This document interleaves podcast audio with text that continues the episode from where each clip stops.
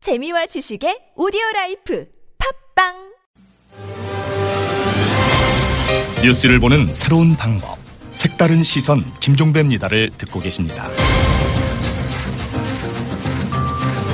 네, 매주 수요일 이 시간에는 우리 경제의 중요한 축이죠. 기업에 대해서 생각해보는 기업 인사이드로 꾸미고 있는데요. 자, 곽정수 한겨레 신문 경제 선임 기자와 함께합니다. 자, 오늘은 전화로 연결하죠. 여보세요. 네, 안녕하세요. 예, 예, 안녕하세요. 자, 오늘 어떤 얘기를 해볼까요? 아, 공정위가 지난 6월 말에요. 그 불공정 행위를 저지른 그 대형 유, 통업체들이요 네, 백화점이나 대형마트들. 예, 예, 그 사람들에 대해서 부과하는 그 과징금 최고 한도를 대폭 낮추는 내용으로 그 관련 고시를 개정을 한 게 뒤늦게 알려졌어요. 그래서 논란이 좀 벌어지고 있는데요. 잠깐 과징금 그 확대가 아니라 축소입니까? 죽습니다. 예. 음. 그 우리 사회의 그 갑질패가 이제 심각하다는 인식들이 많잖아요. 예, 예, 그 중에서도 이제 유통업계 실상이 에, 가장 심하다 이런 얘기들이 많은데 네, 그 백화점 납품업체들의 경우 평균 이제 수수료율이 40%에 육박하고 있어요 지금. 예, 예, 그러니까 예를 들면 10만 원짜리 물건 하나 팔면 4만 원을 그냥 고스란히 백화점 주머니로 들어간다는 얘기죠. 네, 네, 그 외에 이제 인테리어 비용이라든가 판촉비, 음. 재고품, 반품 등 각종 부담이 이제 전가되는데. 네, 그래서 이제 국회가 지난 2011년도에 대규모 유통업법이라는 걸 만들었어요. 예, 그래서 이 백화점이나 대형마트들의 불공정 행위를 강력히 제재하겠다는 건데 네, 이번에 그 고시 개정된 게 결국 그 그런 불공정 행위에 대한 과징금 부과 아, 부담을 낮춰주는 거니까 음, 그 이 법 제정 취지에 정면으로 위배된다 이런 지적이 나오고 예. 있는 거죠. 이게 지금 고시 개정이면 뭐 국회를 거칠 필요도 없는 거잖아요. 그렇습니다. 예. 공정위가 자체적으로 결정한 겁니다. 어, 그러면 과징금을 얼마나 어떻게 완화시켜 준다라는 건가요? 일례로 이제 그, 어, 제가 하나 이제 좀, 어, 어, 전에 2014년에 공정위가 제재한 사건을 한번 어, 새로운 규정을 한번 적용을 해봤어요. 예, 예. 그랬더니 이제 그때 어, 홈쇼핑 업체인 CJ 오쇼핑에 대해서 네. 이 판촉비 부당정가 또 뭐 계약서 미교부 등의 혐의로 한 46억 원 정도의 과징금이 부과되는데 예. 이 중에서 이제 제일 큰 부분을 차지한 게 그 판촉비 예, 부당정가입니다. 예, 예. 한 40억 원 정도가 이제 어, 그 관련해서 과징금이 매겨졌는데 예. 이 새로운 어, 개정고시를 적용하게 되면 예. 과징금이 그 7분의 1 수준인 한 5억 6천만 원으로 축소가 돼요. 아, 개선법이 어떻게 되는 거예요? 어떻게 바뀌는 겁니까? 아, 그러니까 그 개정고시의 가장 핵심적인 내용은 뭐냐면 예. 어, 대형 업체들이 이 중소 어, 납품 업체들을 상대로 해서 이제 부당 반품, 뭐 판촉비 부당정화 이런 불공정 에, 행위를 하잖아요. 예. 그러면 그때 부과하는 과징금의 최고 한도를 예. 어, 기존 어, 고시에서는 전체 납품 대금으로 하고 있어요. 기준 금액을 예예. 예, 예. 납품 대금으로 예. 그러니까 기준 그- 어, 최고 한도를 말이죠. 네, 네. 전체 납품 대금의 어, 법적으로는 이제 1배라고 돼 있는데 예. 이거를 새로운 고시에서는 관련 법 위반 금액으로 완화하는 거예요. 예를 들어서 어, 아까 말씀하신 드린 것처럼 그 어, CJ 오쇼핑 경우에 납품 대금이 아까 한 500억 정도에 육박한다고 예, 그랬잖아요. 예. 근데 실제로 거기서 그 어, 법위반 혐의인 판촉비 부당 정가액은 28억밖에 안 돼요. 아, 예. 네.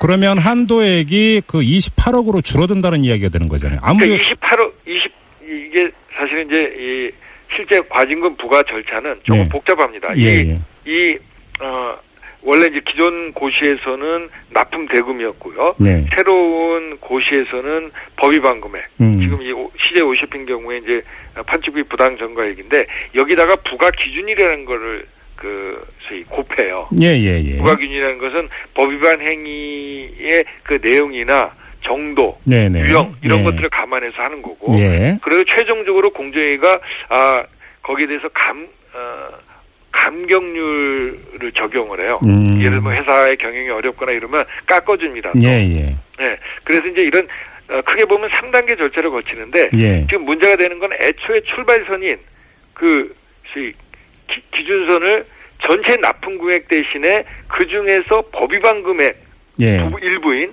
그거로 이제 어, 축소한다는 얘기죠. 그러니까 그러다 보니까 전체 아무래도 과징금이 줄어드는 거죠. 전체 납품 금액이 당연히 법 위반 금액보다 많겠죠, 당연히. 훨씬 크죠. 예. 그렇죠. 되게. 근데 이게 이제- 10배, 뭐 20배 이렇게 큰 거죠. 그러니까 기준액이 바뀌어 버리면 똑같은 요율이 요율을 적용한다고 한다면 당연히 설령. 예, 그렇죠. 과징금은 당연히 그러니까 그 적어지게 되는 거겠고요.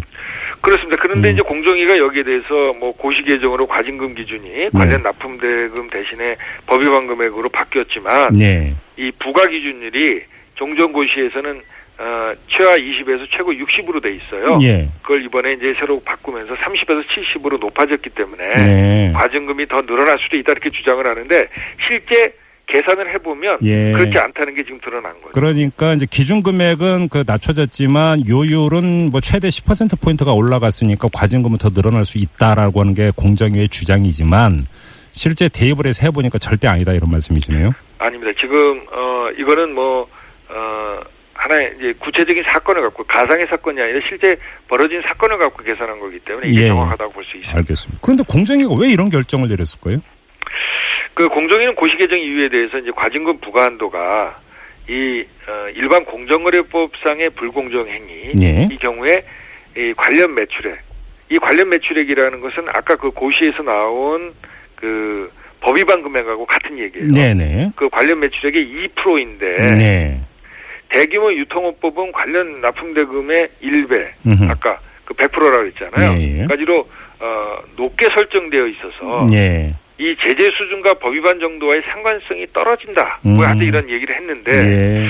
근데 이것은 그 이, 아까 2011년도 이 어, 대규모 유통업법이 왜 만들어졌는지 그 취지하고 당시에 여야하고 공정위간 합의의 정면으로 부정한 어, 부정하는 것이다 이런 지적이 나옵니다. 이게 무슨 얘기냐면 예, 예.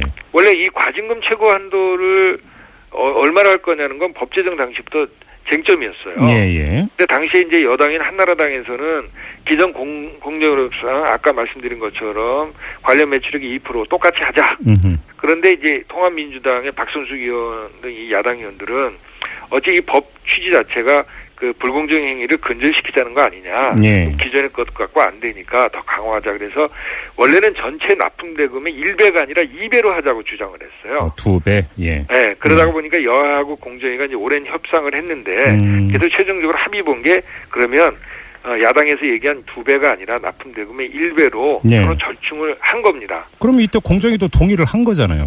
당연히 공정위랬죠. 그래서 이제 당시에 제가 네. 이제 자료를 좀 찾아보니까, 예.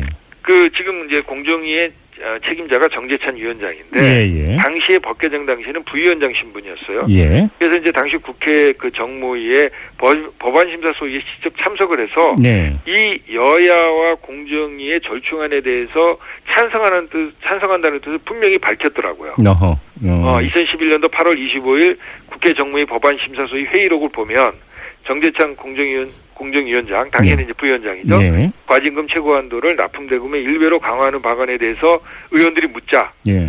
충분히 가능하다고 생각한다. 음. 너무 한꺼번에 충격을 주는 것. 이건 이제 여- 야당이 얘기하는 두 배를 얘기하는 거겠죠. 예. 그것보다는 실현 가능한 쪽, 그러니까 일배 예. 쪽으로 해서 운영하는 것이 좋겠다. 음. 결국 이제 공정위가 지금 아까 고시 개정 이유를 밝혔잖아요. 예. 예, 일반 공정거래법상의 예. 불공정행위에 대한 과징금 부과 음. 기준보다 강하다. 음. 이건 이미 그때 다 거론이 됐던 거거든요. 예. 근데 그렇죠? 고시 개정 절차에도 문제가 있었습니까?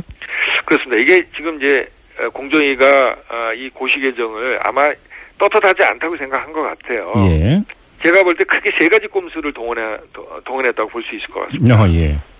이게 원래 공정위가 이 고시 개정안을 지난 6월 말이 아니라 지난해 11월 달에 입법 예고를 했었어요. 예, 예. 그래서 12월 초에 고시 개정을 마무리하려고 그랬는데 그때도 중소 납품업체들의 우려와 언론의 문제제기가 나오니까 고시 개정에 제동이 걸린 거예요. 네. 그런데 공정위가 입법 예고 7개월 만인 지난 6월 24일 갑자기 사전 예고 없이 고시 개정안을 처리했습니다. 어허. 이, 이 법상 고시 개정은 예.